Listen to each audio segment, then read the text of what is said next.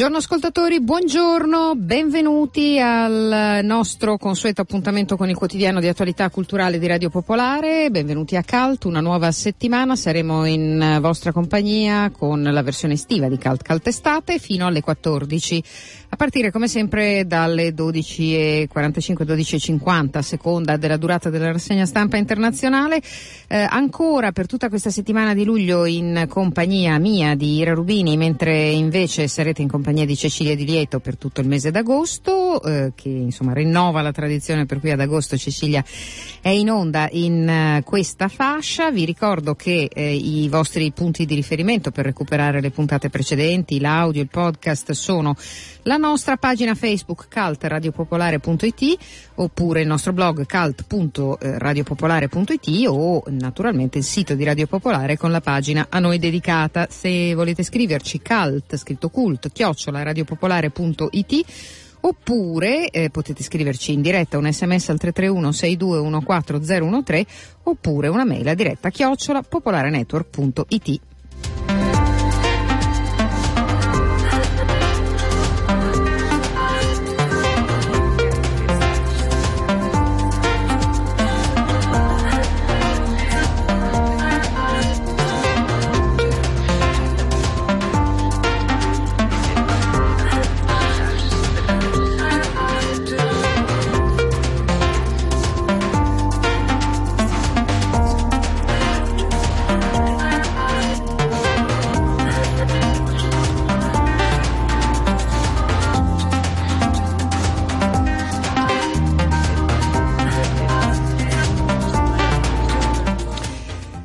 sommario di quest'oggi, mh, in conclusione di trasmissione verso la fine, intorno alle 13.50, nella seconda parte dopo le notizie delle 13.30, saremo in linea con eh, Barnaba Frigoli, l'autore di Maledetta Serpe, un altro romanzo dedicato alla saga eh, della, di, di Milano, alla saga del eh, Biscione, cioè il, il serpentone che rappresenta Milano, eh, 1395 l'anno in cui si svolge questo romanzo storico che però ha dentro anche tanti misteri, l'avevamo già intervistato sul suo precedente romanzo, Luigi Barnaba Frigoli sarà con noi alla fine della trasmissione. Ci collegheremo con Elba Book che è alla sua seconda edizione ed è una rassegna di editoria indipendente. Sapete che a questo argomento siamo molto sensibili, tanto che siamo media partner di molte delle manifestazioni in questo senso che ci sono nel nord Italia, in particolare a Milano. Eh, parleremo di questa che è, appunto è alla sua seconda edizione, ha avuto grande successo l'anno scorso a suo esordio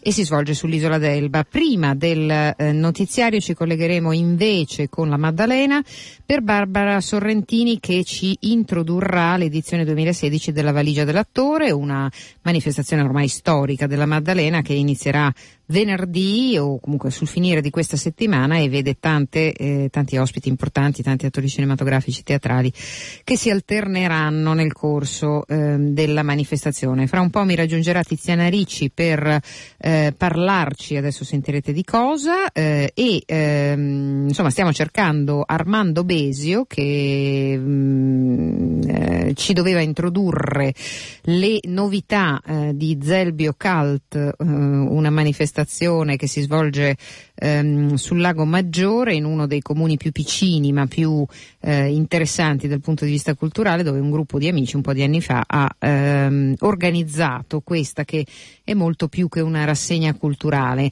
Eh, intanto però faccio una cosa che eh, mi induce a ringraziare Ezio De Gradi, eh, poi vi spiego per quale motivo.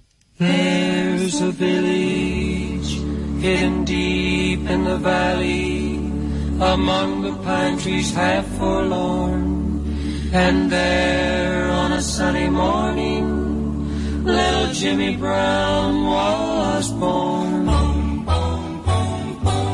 all the chapel bells were ringing in the little valley town. And the song that they were singing was for baby Jimmy Brown. Then the little congregation prayed for guidance from above. Lead us not into temptation, bless this hour of meditation, guide him with eternal love. There's a village hidden deep in the valley, beneath the mountains high above. And there, twenty years thereafter, Jimmy was to meet his love. All the chapel bells were ringing. Twas a great day in his life Cause the songs that they were singing was for Jimmy and his wife. Then the little congregation for guidance from above. Lead us not into temptation. Bless, O Lord, this celebration. May their lives be filled with love. From the village hidden deep in the valley. One rainy morning, dark and gray, a soul winged its way to heaven. Jimmy Brown had passed away. Just a lonely bell was ringing in the little valley town. Twas farewell that it was singing to our good old Jimmy Brown. And the little congregation prayed for guidance from above. Lead us not into temptation, may his soul find the salvation of thy great eternal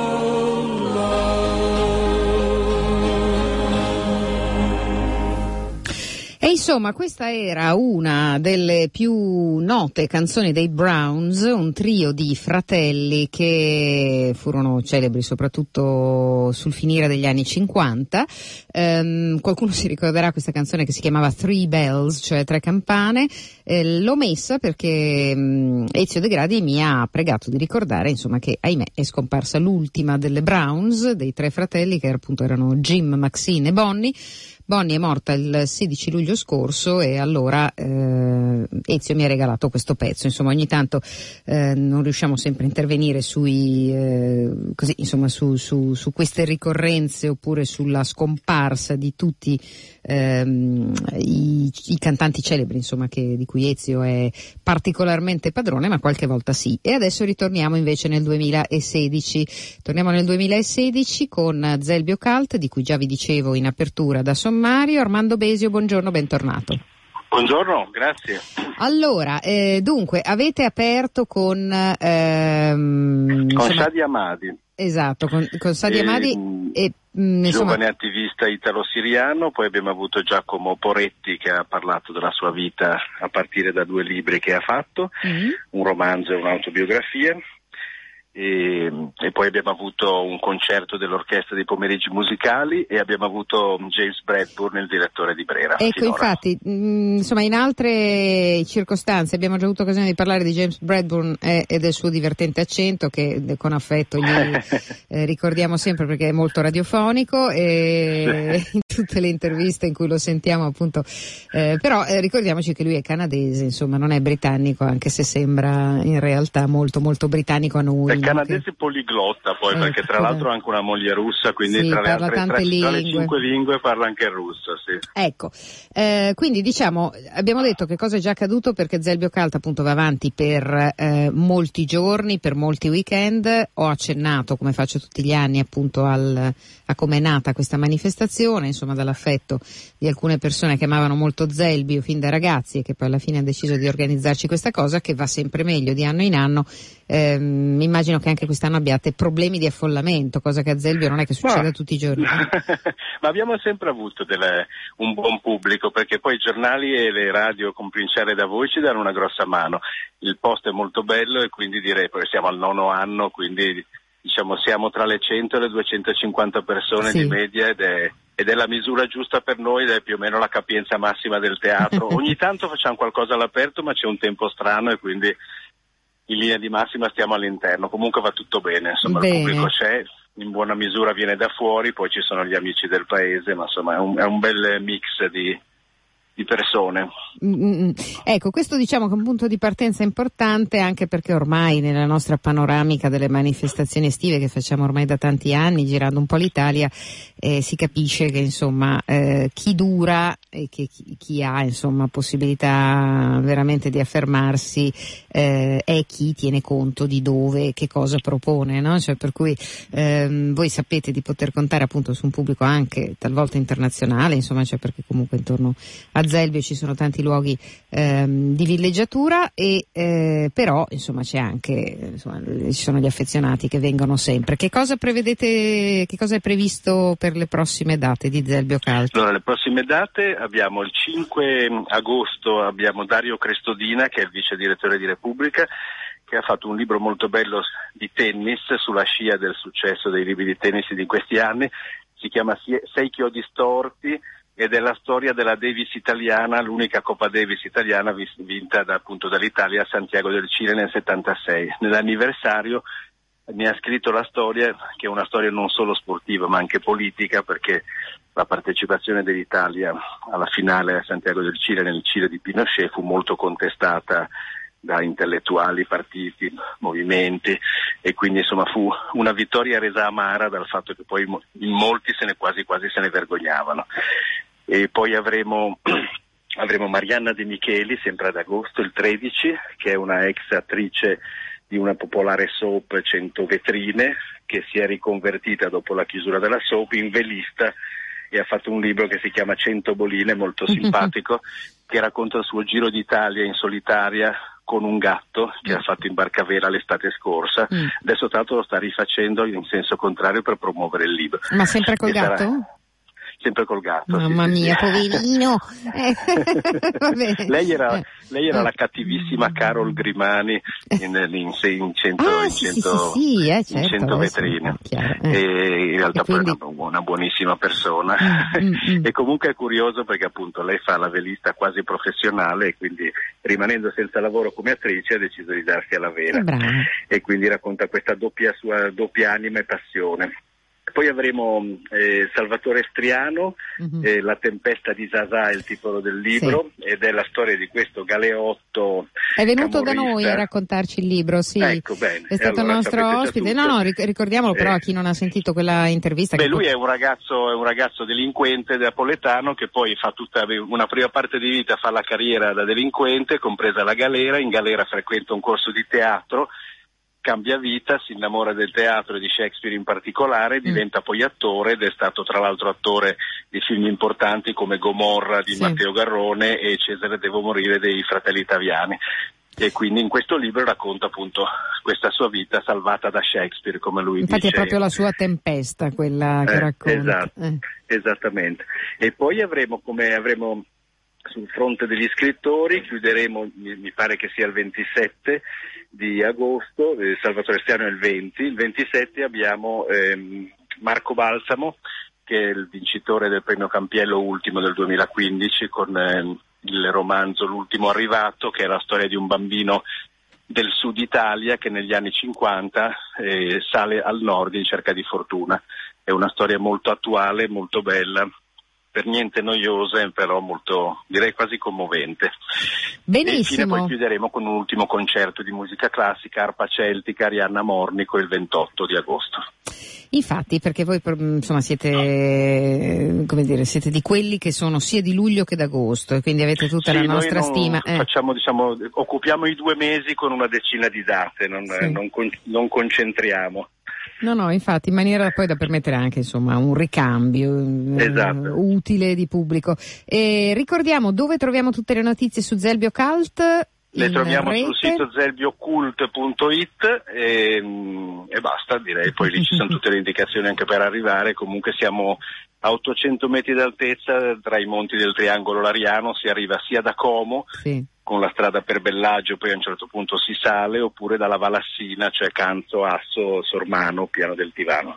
Va bene, grazie ad Armando Besio come sempre e buon, buon proseguimento di Zelda Calta, a risentirci, buon lavoro. Grazie mille, buona estate a voi, grazie, grazie.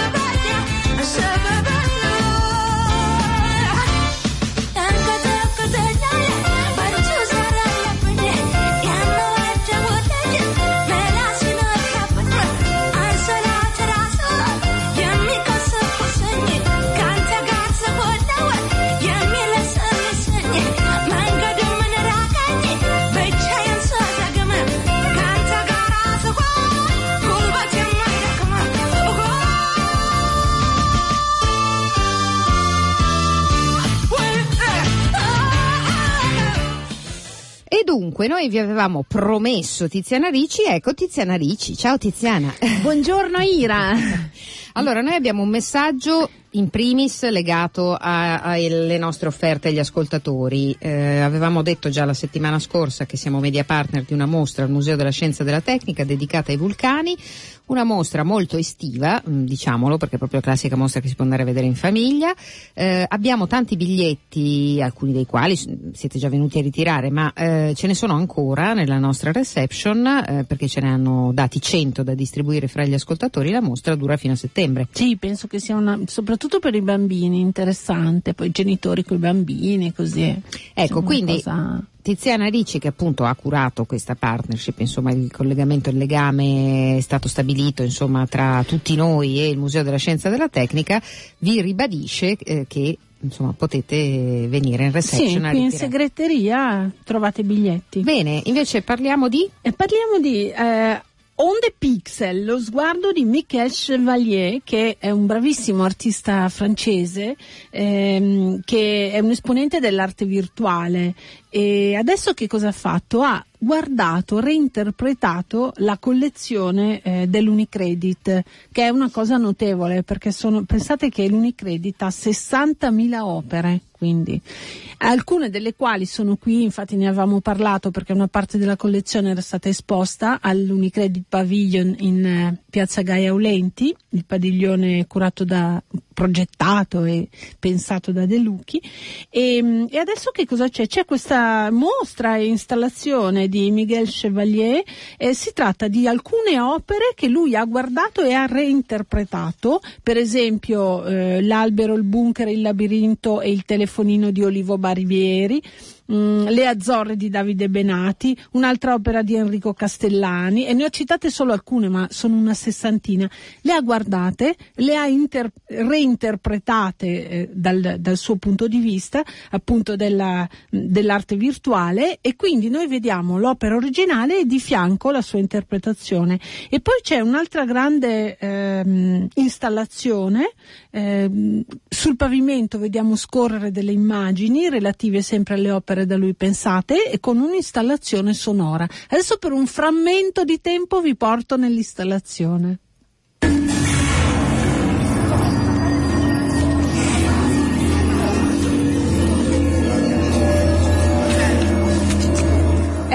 Se avete in mente il lavoro di studio azzurro è un'interazione di quel tipo, cioè voi camminando su questo grandissimo pavimento del salone muovete delle immagini e delle sonorità, per cui c'è l'interazione.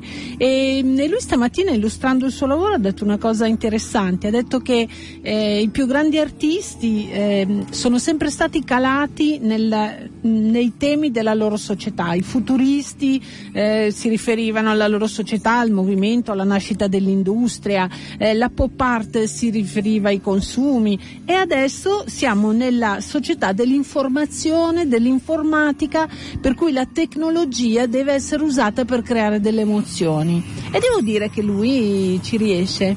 E ho parlato con lui appunto del, del suo lavoro. Une œuvre générative et interactive, c'est-à-dire que quand les gens se déplacent sur le sol, Eh, en fait, il y, y, a 60 motifs différents. E si tratta di un dialogo, un dialogo fra la collezione di Unicredit e alcune delle mie opere. In, in, particolare c'è un'installazione che, eh, come dire, prolunga nello spazio eh, quest'idea del dialogo. Le musiche sono state composte dal qui presente Jacopo Skilling e, e l'opera direi che è di tipo generativa e interattiva, nel senso che quando ci si sposta sopra, quindi sulla pavimentazione proprio, ci sono 60 motivi che si muovono. Dans les collections, il y a des œuvres magnifiques euh, de Castellani et qui dialoguent avec certaines de mes œuvres qui s'appellent euh, Pixel Wave. Il y a des œuvres aussi intéressantes de l'art cinétique, de l'art optique, comme Vassarelli. Et donc, euh, je trouve intéressant ce dialogue parce que ça, c'est des précurseurs de Vassarelli est un précurseur du digital. Donc euh, euh, c'est parfois les, gens pensent que le digital est complètement en rupture avec la peinture, mais en fait on s'aperçoit que au XXe siècle il y a eu des artistes qui sans savoir que le monde de l'informatique venait Sì, direi che proprio si tratta di un dialogo, un dialogo tra la collezione di, un, um, di Unicredit e eh, alcune delle mie opere, come ho già potuto dire. E, queste opere, ehm, per esempio, per fa- citare un'opera che fa parte della collezione Unicredit è quella di Castellani, che può essere messa in dialogo con quello che io ho com- fatto come il pixel wave. Si tratta di una sorta di arte cinetica, un'arte ottica, per esempio come, come quella di Vassarelli ed è interessante il dialogo che si può avere perché è una sorta di precursione del digitale, nel senso che il digitale viene eh, ristrutturato, viene rimesso in dialogo con la pittura, ma questo eh, alcuni pensano che il digitale appunto fosse una sorta di rottura con la pittura di una volta, ma così non è. Infatti già nel XX secolo, eh, senza che nulla si sapesse dell'informatica che poi eh, sarebbe avvenuta, eh, c'è una sorta di prefigurazione.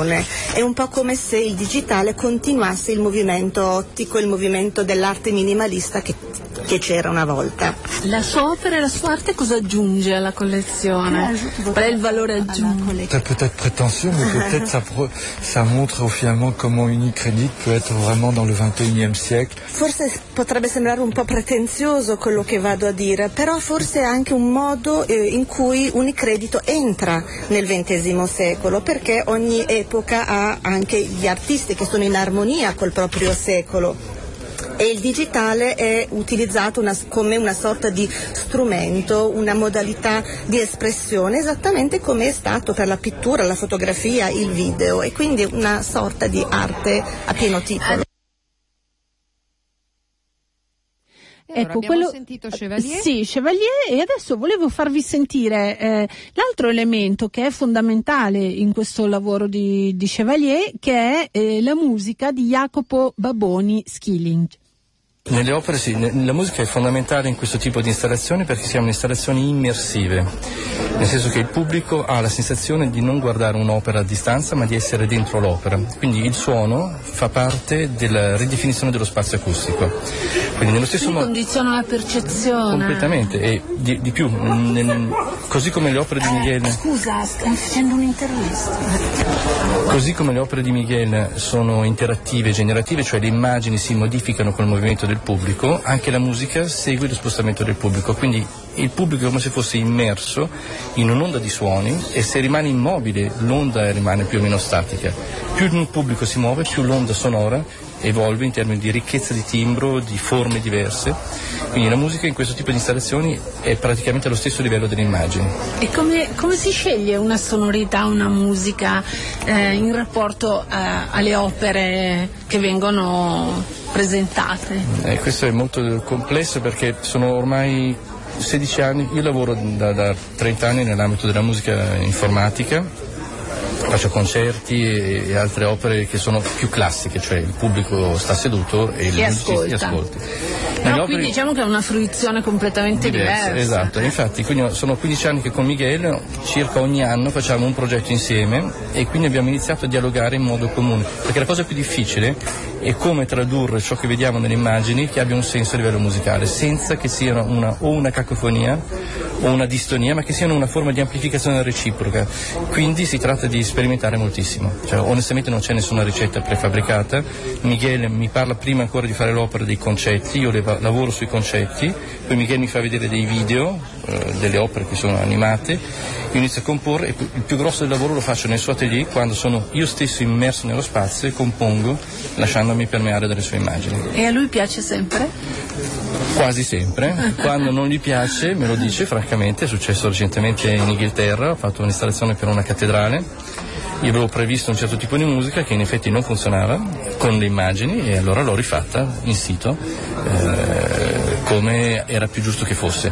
Miguel mi lascia sempre carta bianca, questo è uno dei vantaggi di lavorare con artisti come Miguel, altrimenti non me la sentirei di farlo. E beh, siete due artisti Esatto, in fondo, dovete esatto. trovare una sintonia, ma È un po' come la musica del film, sua- quando il regista vuole un qualcosa però lascia carta bianca al compositore, il regista però ha l'ultima parola. Quindi in questo tipo di collaborazioni è successo solo una volta dove Miguel appunto mi ha chiesto chiaramente di cambiare un passaggio e l'ho cambiato perché penso che avesse ragione.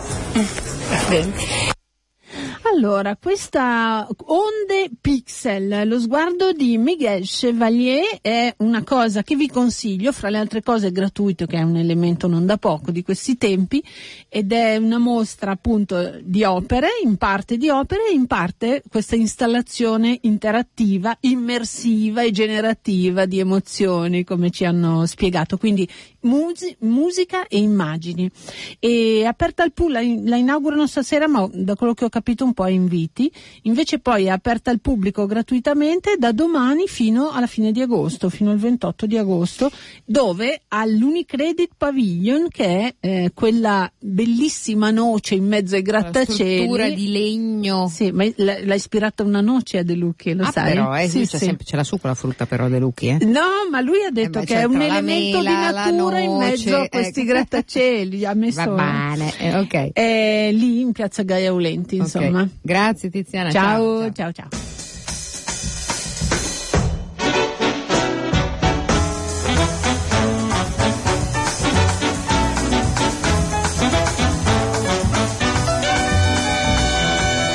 Chegou, chegou, sim senhor, chegou sem anunciar. Fez um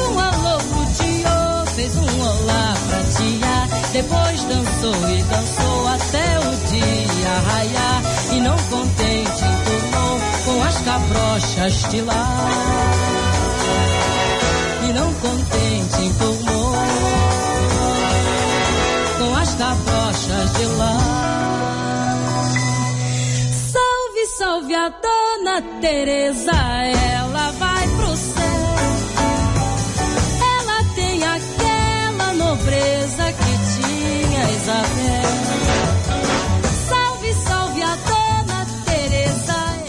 Salutiamo Tiziana Ricci e diamo il benvenuto a Barbara Sorrentini. Ciao Barbara. Buongiorno. Eccoci, la valigia dell'attore. Ah, rieccoci. Ogni anno in questo periodo l'appuntamento è qui con questo festival. Alla Questa è la Maddalena. tredicesima edizione. Eh beh, insomma, quando si superano le 10 si può dire che si diventa, insomma, di... mm, Abitudine. Più che abitudine, insomma, un punto di riferimento, perché vuol Sì, dire che c'è un senso. C'è un senso.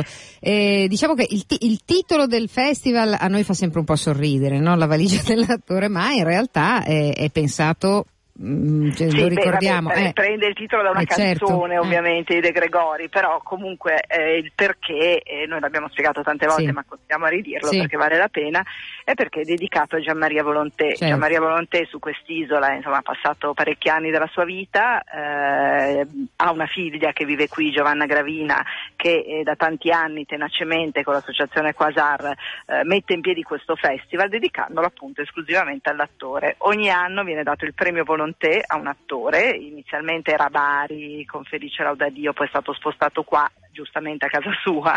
Eh, quest'anno il premio verrà dato a Stefano Accorsi.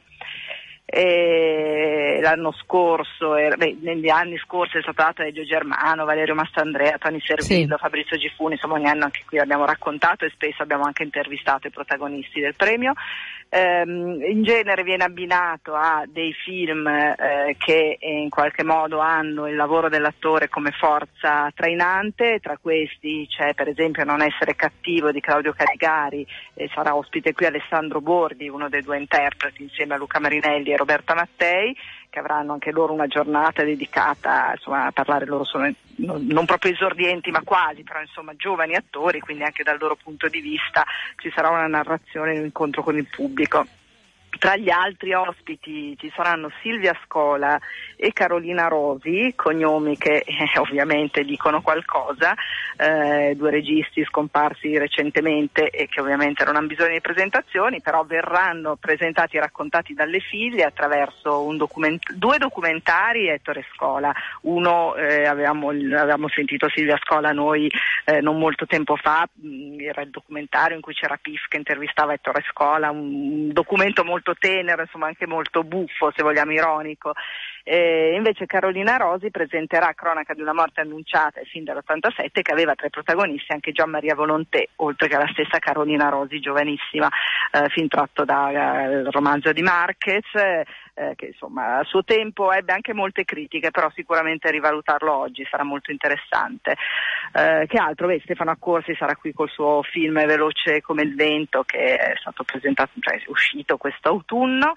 Eh, tra le altre cose, allora, tutto inizia stasera con tre film, poi da venerdì eh, inizieranno invece proprio gli incontri con i protagonisti. Tra questi, e c'è una cosa a cui tengo molto, e infatti eh, poi faremo in modo di parlarne anche con un'intervista al regista, Enrico Pau, regista sardo che aveva fatto Pesi Leggeri, insomma ha fatto vari film eh, che insomma a Milano e credo anche un po' nel resto d'Italia abbiano avuto una distribuzione un po' salterina, però qui mh, prende spunto da un romanzo mh, abbastanza famoso di Michela Murgia che ha vinto il premio Campiello, insomma edito da Inaudi, che è L'Accabadora, eh, questa storia insomma, di questa donna che aiuta a finire la vita a chi, insomma, a chi soffre in un contesto sardo, se vogliamo anche un po' medievale, per cui insomma, il contrasto è molto interessante, nel libro è molto interessante, vedremo nel film, lo vedremo nei prossimi giorni, sono molto curiosa, eh, e questo è un po' il programma.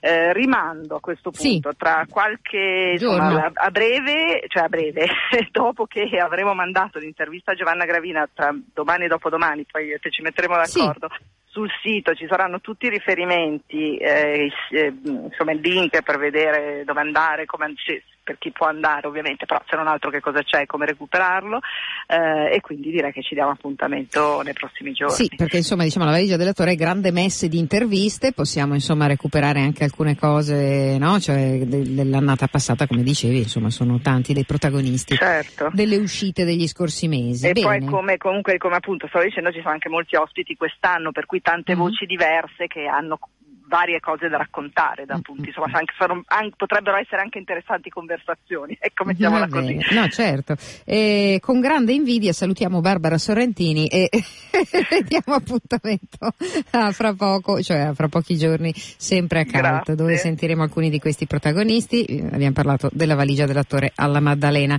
Grazie Barbara, a presto, ciao. ciao. Te, ciao, ciao. ciao. ciao.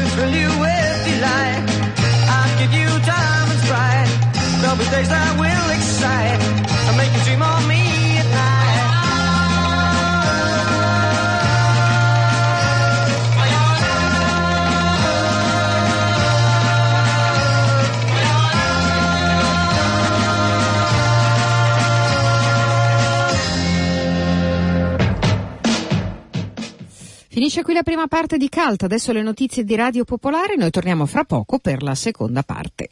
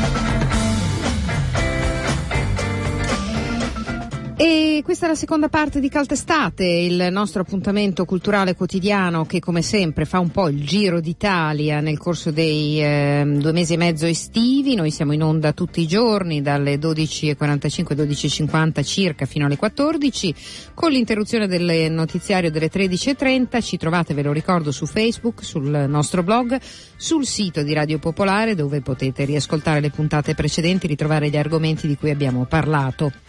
Dicevamo, staremo insieme fino alle 14, abbiamo ripreso il nostro Giro d'Italia, siamo stati sul Lago Maggiore, siamo ritornati a Milano facendo un salto all'Unicredit Pavilion, siamo stati alla, Bad- alla Maddalena per la valigia dell'attore e adesso ce ne andiamo all'Elba, un'altra bellissima eh, isola eh, del, del, Mediterraneo, ma ci andiamo perché l'anno scorso eh, c'è stato l'esordio di un festival di editoria indipendente, Elba Book, che ha avuto un riscontro eh, davvero superiore a quello che eh, gli stessi organizzatori si aspettavano, loro stessi ce l'hanno raccontato e proprio perché è andato molto bene, eh, seconda edizione proprio in questi giorni. Eh, siamo collegati con Roberta Bergamaschi che ci racconta che cosa succederà in questa edizione 2016 di Elba Book. Buongiorno. Buongiorno. Allora, allora la seconda edizione si svolgerà dal 26 al 29 di luglio a Rio nell'Elba, come lei diceva è dalla seconda edizione, quest'anno ci presentiamo con uh, qualche novità. Uh, resta ovviamente il Festival della piccola editoria indipendente, piccola e media editoria indipendente, quindi ci saranno uh, 24 editori presenti eh, con i loro stand e con eh, le loro opere.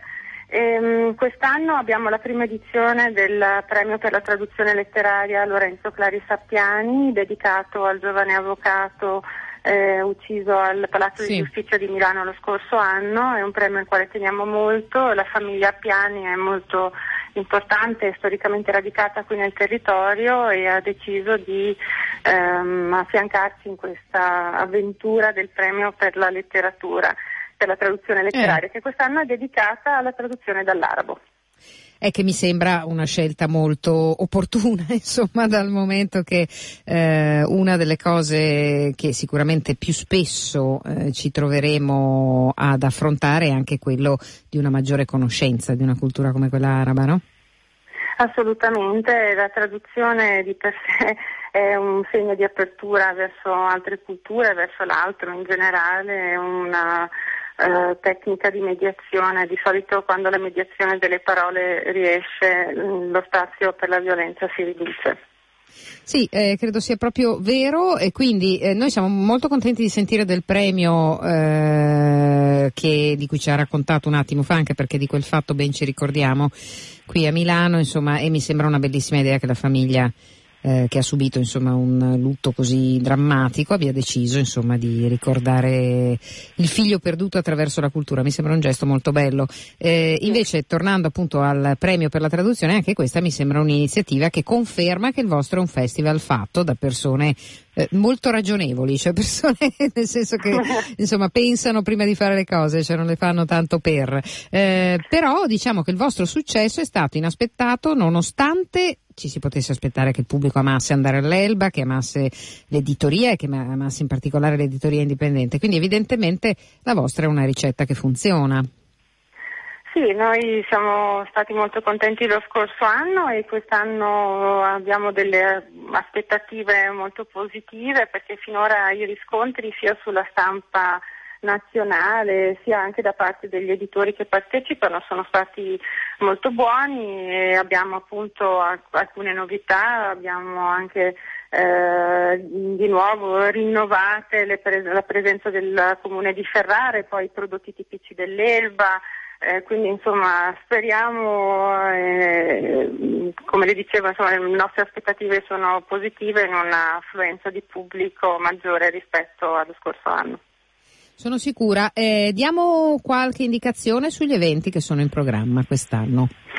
Sì, allora eh, l'apertura è per um, domani 26 alle ore 18 con i saluti delle autorità.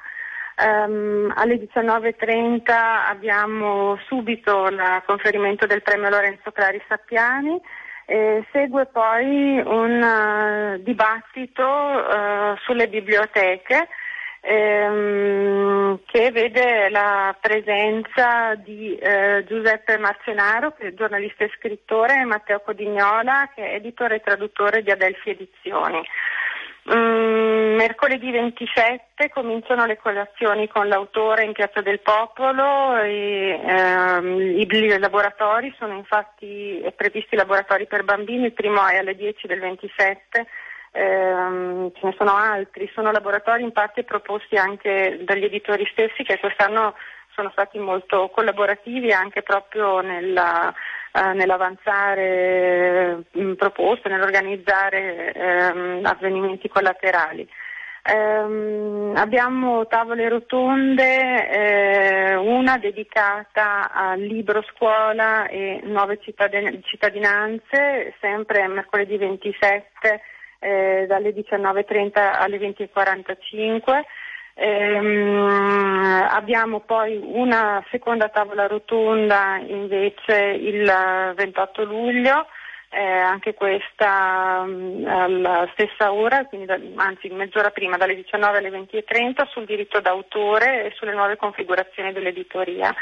Ehm, la, l'Elba Book si conclude poi venerdì 29 luglio eh, con uh, un concerto della banda Pietri, ehm, ma ehm, oltre agli eventi appunto che ho citato ce ne sono poi altri ehm, che riguardano di nuovo presentazioni di testi, presentazioni anche di piccole case editrici. Vorrei ringraziare i nostri sponsor, soprattutto Acqua dell'Elba che ci hanno permesso di organizzare un, un programma così ricco ma anche Lockman, anche Dampai per affermarci alle eccellenze albane e mh, patrocini anche molto importanti dei vari dei comuni di Ferrara, del comune di Rionell'Elba, eh, della Fondazione Simbola e l'Università per Stranieri di Siena che ha messo insieme il Comitato Tecnico Scientifico per eh, il premio Clari Sappiani. Bene, allora ce l'abbiamo fatta, insomma, a riassumere un po' che cosa succede del Babook in questa seconda edizione che sancisce definitivamente la vostra esistenza, insomma, nell'universo complicato degli appuntamenti estivi italiani che sono tanti e insomma ci fa piacere quando eh, ne troviamo di nuovi e di molto giustificati, insomma, come il vostro. Quindi eh, ricordiamo dove gli ascoltatori possono trovare tutti i dettagli anche del calendario del programma il sito che è www.elbabookfestival.com. Grazie, avete anche una bella pagina Facebook dove si trovano, no? Cioè è un blog Sì, se non sbaglio, dove si trovano anche una serie di ehm, aggiornamenti insomma sulle cose che accadranno da qui in poi. Appuntamento. In. Dunque, a domani sono quattro giorni eh, all'isola d'Elba e Elba Book. Grazie, a risentirci Grazie. e un buon lavoro a Roberta Bergamaschi. Grazie mille a tutti.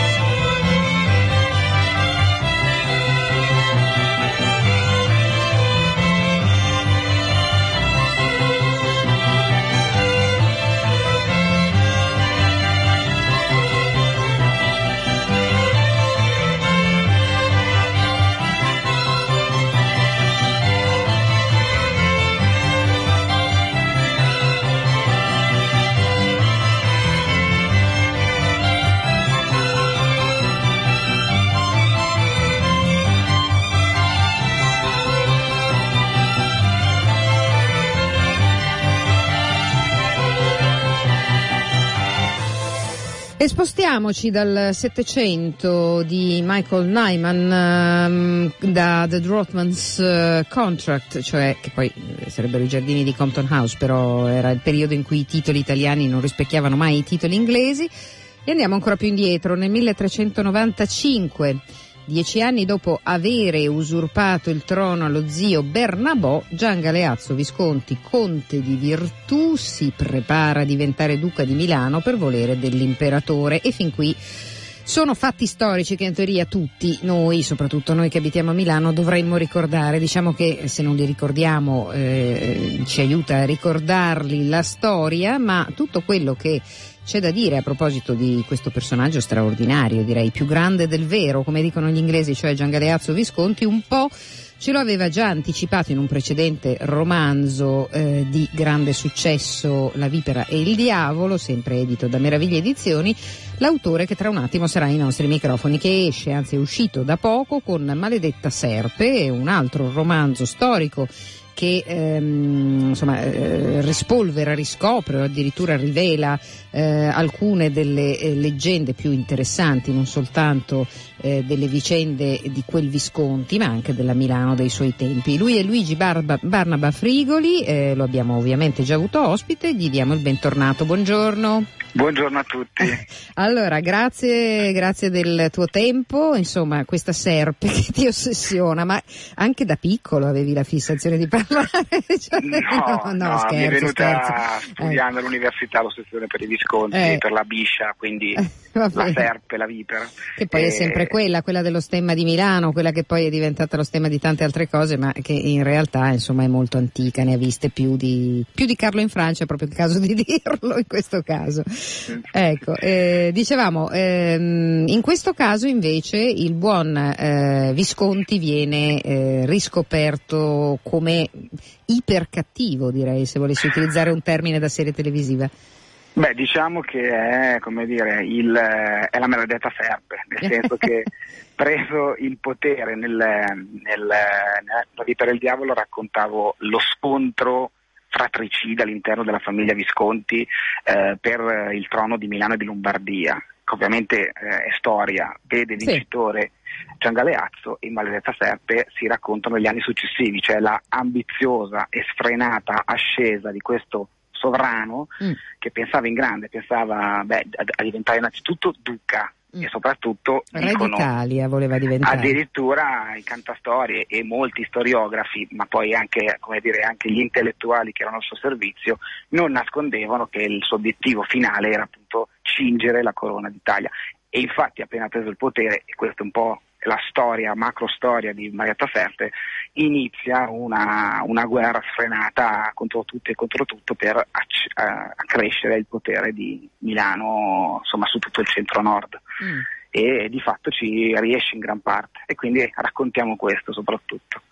Eh, eh, e viene da domandarsi cosa sarebbe successo se i Visconti, e in particolare lui, fossero riusciti a unificare l'Italia sotto un'unica corona, che non sarebbe stata quella dei Savoia. Esatto, perché è appunto un tentativo, tra l'altro la cosa che sottolineo sempre è che nei libri di storia questa parte viene sempre bypassata, viene quasi saltata, Mm. mentre in realtà appunto eh, lui sfiorò l'i- l'impresa eh, perché il suo dominio era a di fatto, lui in eh, poco più di dieci anni praticamente conquista tutto il centro-nord Italia, gli, mancava soltanto Firenze Mm. a un certo punto per completare l'opera e effettivamente sì, eh, verrebbe, sono le sliding door della storia, se pensiamo che l'Italia è rimasta eh, dominata per anni ed è sgretolata per secoli e secoli, verrebbe proprio da chiedersi, da immaginarsi cosa sarebbe potuto accadere se il suo sogno dei sogni eh, fosse riuscito a coronarlo. Mm. Eh, intorno a lui tutto un mondo pieno di nomi straordinari, da quelli dei pensatori, dei poeti, dei consiglieri politici, degli artisti, ma anche il mondo della veneranda fabbrica del Duomo che come sa qualunque milanese anche acquisito è durata tanti secoli e che in qualche modo ha accompagnato anche le vicende no, di Gian Galeazzo Visconti.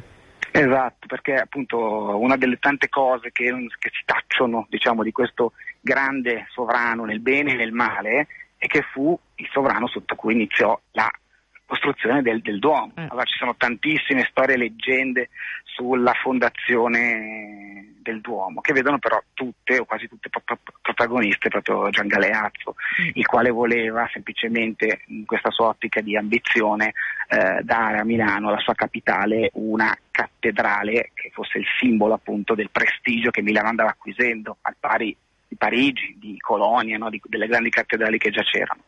E quindi lui appunto dà questo input. Eh, però la, dire, la storia della- dell'inizio della veneranda fabbrica è una storia che eh, insomma, andava ripresa in qualche modo e restituita eh, ai lettori, al pubblico, perché è fatta eh, non soltanto di donatori pii e devoti, ma gran parte della, eh, dei fondi che eh, arrivarono nel- nelle casse arrivavano anche da donatori cosiddetti maledetti, quindi da Mm. assassini, banditi, prostitute. I registri proprio le eh, registravano minuziosamente queste donazioni maledette, tra, tra virgolette. Quindi la cornice del romanzo parla proprio, è ambientata proprio eh, nell'ufficio, potremmo dire, dei- di questi ebdomadali che erano gli addetti appunto a ricevere e registrare le, le donazioni eh, appunto e si parla di questi donatori maledetti ed è come dire, nei registri ci sono delle storie veramente suggestive che ho cercato insomma di mettere un po' insieme.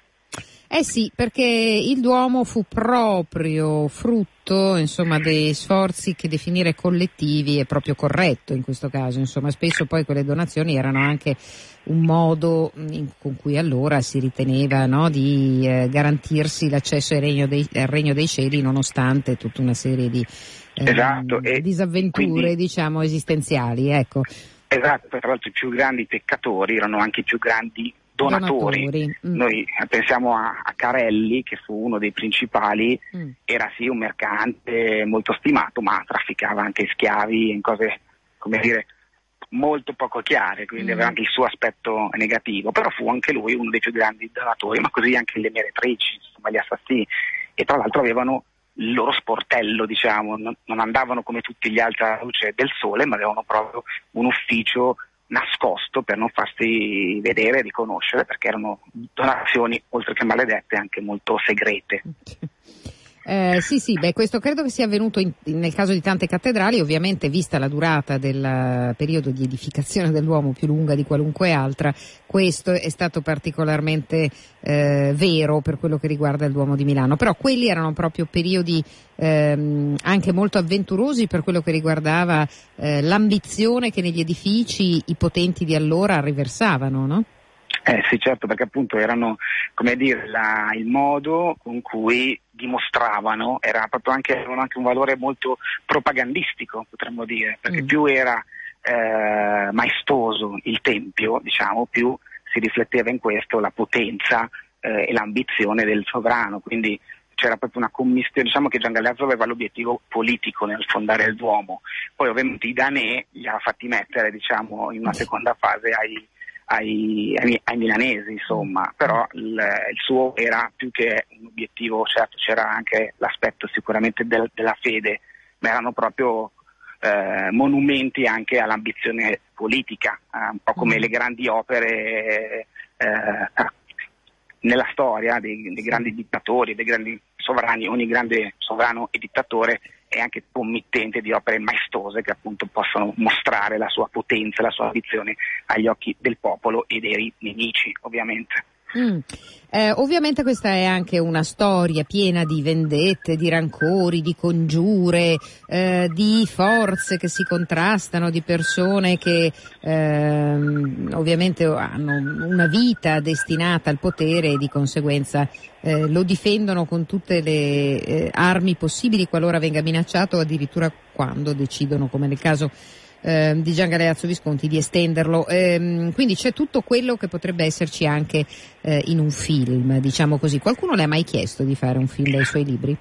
Eh, sì, allora, diciamo che mm, mi è stato chiesto, appunto, mi è stato, allora, molti dicono sarebbe perfetto come trama, perché appunto, eh, tra l'altro in questo periodo va molto di moda il Medioevo, soprattutto gli anglosassoni, gli americani. Sì, però loro ma tu- conoscono solo Leonardo, bisognerebbe che ma imparassero non a solo, conoscere. è tutto inventato, il famoso trono di fasullo, spade sì, mm. è ambientato Medioevo, ma è tutta roba inventata. Sì.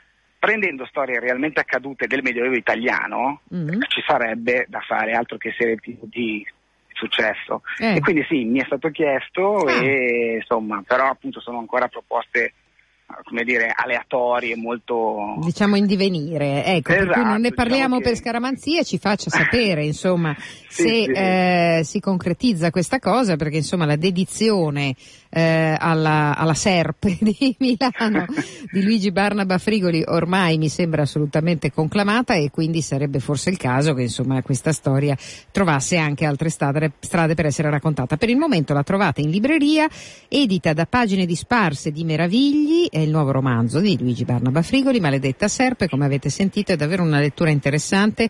Eh, noi lo ringraziamo per, i suoi- per il suo tempo, gli auguriamo buon lavoro e insomma gli chiediamo di farci sapere come, eh, come andrà avanti questa vicenda. Grazie, a Ringrazio io risentirci. A presto. A a presto.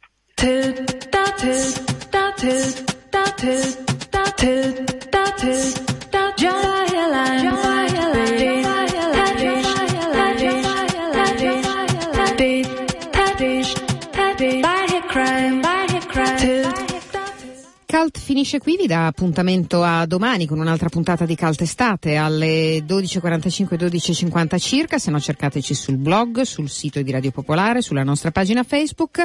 Vi ricordo che potete ritirare alla nostra reception i biglietti per la mostra Vulcani al Museo della Scienza della Tecnica, ne abbiamo ancora in omaggio per voi e infine eh, vi eh, ricordo uno degli appuntamenti oggi a Milano al Teatro Franco Parenti oggi e domani eh, Pamela Villoresi con Safar, un suo recital dedicato al viaggio, il viaggio interiore con alcune delle letture dei più importanti mistici e pensatori di diverse culture internazionali. Tutto questo al Franco Parenti stasera e domani.